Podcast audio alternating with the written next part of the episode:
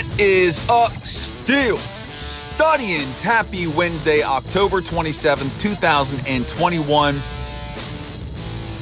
Hump Day. Here we go, episode number 135 of the study session. I am your host, Jeremy Hritz. So grateful that you're joining me here on this wonderful Wednesday as the Steelers are getting ready for their biggest contest of the season against the Cleveland Browns in Cleveland. Halloween afternoon, 1 p.m. A big, big game. Want to take a moment to thank everybody and express my gratitude and appreciation to all of you for being supporters of the Steel Study, for reading my articles, listening to the study sessions, listening to the Steel Study podcast. It does mean the world to me. Please continue to share my work with your family and friends and help me spread the message of the Steel Study. I'm in this for the long haul, and my gratitude to you for being a supporter. Would also love to connect with you. Please drop me a line via email at thesteelstudy at gmail.com. Or you can give me a follow on Twitter at steelstudy. Would love to connect with you. Let me get your question, feedback, comment, concern on the show. Every Saturday, I do the Steelers Saturday mailbag on the study session. Can get your question on there. Would love to do that. And just want to remind everybody, in case you don't know or haven't heard, I do a podcast with Jim Wexell over on his site, The Steel City Insider. It is called The Steelers Insider. We record every Tuesday at 5 a.m. and we publish between 6 and 6:15 a.m. and we cover the week's prior game. So we will have an episode up on Tuesday following hopefully what is a big Steelers win over the Cleveland Browns.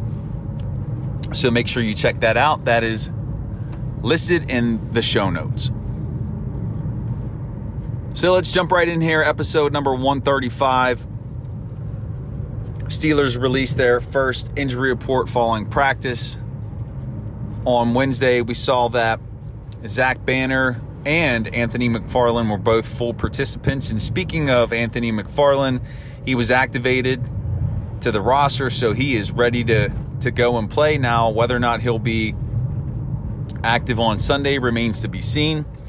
And there were some other roster moves that were made. Carlos Davis was placed on injured reserve. Don't know if that means the end of his season. And then Jaylen Samuels was finally released at the running back position, which makes has to make you think that McFarland is going to get a go this weekend.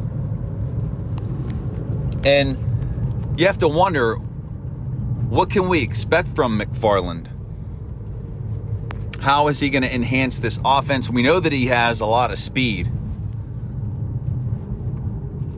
And in terms of those jet sweeps and using him in motion, again, in that Canada offense that we know there's some familiarity, you know, this potentially could provide a spark and the element of speed to the offense and hopefully get them generating and moving in a positive direction. So we'll have to pay attention to that. Ben Roethlisberger had a chance to talk with the media, and he's also got a, a little video series out that's focused on that whole different concept. If you remember that t shirt he was sporting this summer but he talked about some of the challenges he's been facing in terms of the pain and spoke specifically about his hip injury and the pain that he's been enduring because of stepping into his throws and how that hip hurts whenever he does so and how that has impacted his game, how he's been pushing to play through it. He's been focusing more on his mechanics. And being that Ben is bringing up so much in terms of the pain that he is playing through and going through this season, it almost feels like he's setting things up that if he doesn't perform well, it could all be linked back to his injuries. But also, too, I think the more that he speaks about, you know, his body breaking down, it points to this being his final season with the Steelers. And again, while that's not written in stone and we don't know for certain yet, if he's feeling that way after six games, what is he going to feel like next season after six games? So, more than likely, this is going to be his final season with the Pittsburgh Steelers. Somebody who could be protecting Roethlisberger on the offensive line this weekend for the first time will be Zach Banner, who continues to get reps in practice. We know that Banner and Roethlisberger have a good relationship. And I'm curious to see if Banner does get inserted into that starting lineup, if he gets shifted into that right tackle position and Chuks Okorafor moves over to his natural spot at left tackle. I know that Dan Moore has been playing reasonably well at left tackle as a rookie, and you don't want to damage his confidence, but Okorafor, He's been okay. But maybe it's an opportunity to shake things up a bit, give Banner a chance, give him a shot, sit Dan Moore for a bit, let him learn from the sideline, see what Okorafor can do at left tackle, and let it play out. You could also make the argument for continuity to keep things the way that they are, but I do think Banner's hungry. He's earned an opportunity. So there's a chance he'll get that opportunity this weekend. And that could be a benefit for this Steelers offense.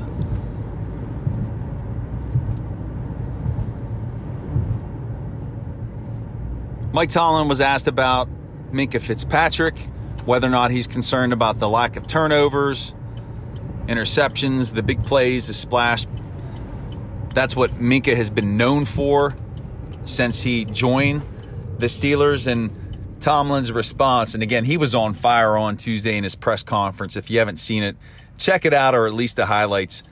But in reference to Minkah Fitzpatrick and the lack of splash, his response was stay tuned. And that just reeks of confidence in Fitzpatrick. And we know that Tomlin believes in his players. I'm sure Fitzpatrick, upon hearing that, got a little charge of excitement, knowing that his coach has faith in him and what he can do. And who knows, maybe this is the weekend where he has an explosive play that changes the tone for the Steelers against the Browns. And then speaking of the Browns, Baker Mayfield is expected to practice in some capacity this week, and he has said in his press conferences that he is dead set on playing. He wants to play, he wants to be out there, but whether or not his body's going to let him, that's a completely different story. And I don't think it's going to matter whether or not he plays or if it's Case Keenum. Mayfield's beat up. He's not going to be at the highest level of effectiveness that he would be as if he wasn't injured. And if he is in there and he takes a couple of shots from the Steelers' pass rush, which is starting to heat up, it could be that he would not be in there for very long. Case Keenum, he's average at best game manager. But it's not the passing game that the Steelers need to concern themselves with. This game is going to be won defensively for the Steelers by being able to stop the running game. If they can't shut down Nick Chubb, if they can't shut down that little undrafted rookie running back that was all over the place last week against the Vikings, then it's a moot point to even discuss this game because Cleveland will run away with it. The Steelers have to show early on and, and carry through the entire game that they are prepared and ready with the defensive scheme and with the discipline within that scheme to shut down the Browns' rushing attack. And I'll go on record in saying if the Steelers cannot stop the run, they will not beat Cleveland. And we're going to find out pretty early. If, if Chubb comes out there and is pounding and gashing, and if the Browns just keep running the ball effectively, it's going to be a long day. But if the Steelers can keep that under wraps, hold them to a modest rushing total, they're going to have a shot in this game. And you know what's exciting? Is they're getting ready to come out on the other side of this bye. They had the opportunity to reflect, they had the op- opportunity to self study, they had the opportunity to heal up, they had the opportunity to get their minds separated from the game and rest and relax a bit. So there should be a renewed energy, excitement, enthusiasm to get back out there on the field and capitalize on some of the opportunities that they missed to correct their mistakes. So we should see a better team than what we saw going into the bye. We should.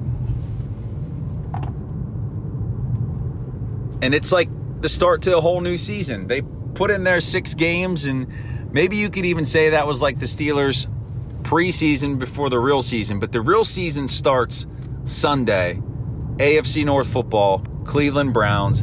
If the Steelers win, they are in tremendous position to make a push for the postseason. Can they get it done? It's all going to start with stopping the run and studying, studying, studying, studying, studying. That is it. That is a wrap. That's a conclusion for episode number 135 of the study session here on the Steel Study. So grateful that you join me here today on this Wednesday edition of the study session. My gratitude to you. Please continue to share my work with your family and friends. Help me spread the message of the Steel Study and I would love to connect with you. Please drop me a line via email at the steelstudy at gmail.com and also give me a follow on Twitter at steel study. Would love to connect with you. Get your question, comment, concern, feedback on the show. And don't forget that I do a podcast with Jim Wexell over on his site, the Steel City Insider. It is called the Steelers Insider. We publish that every Tuesday between 6 and 6:15 a.m. We recorded at 5 a.m. We are up early getting after it. Jim is a wealth of Steelers information covering the team since 1995, and I highly encourage you to check that out. That is linked in the show notes. But again, Steelers Nation, get pumped, get jacked, get fired up because there is a big game a coming this Sunday, Halloween, ending October the right way, and hopefully with the Steelers win. And remember, not everybody is a Pittsburgh Steelers fan, but you most certainly are. Make it a great Wednesday. Peace, everyone. See you back here tomorrow on a Practice Friday. Out.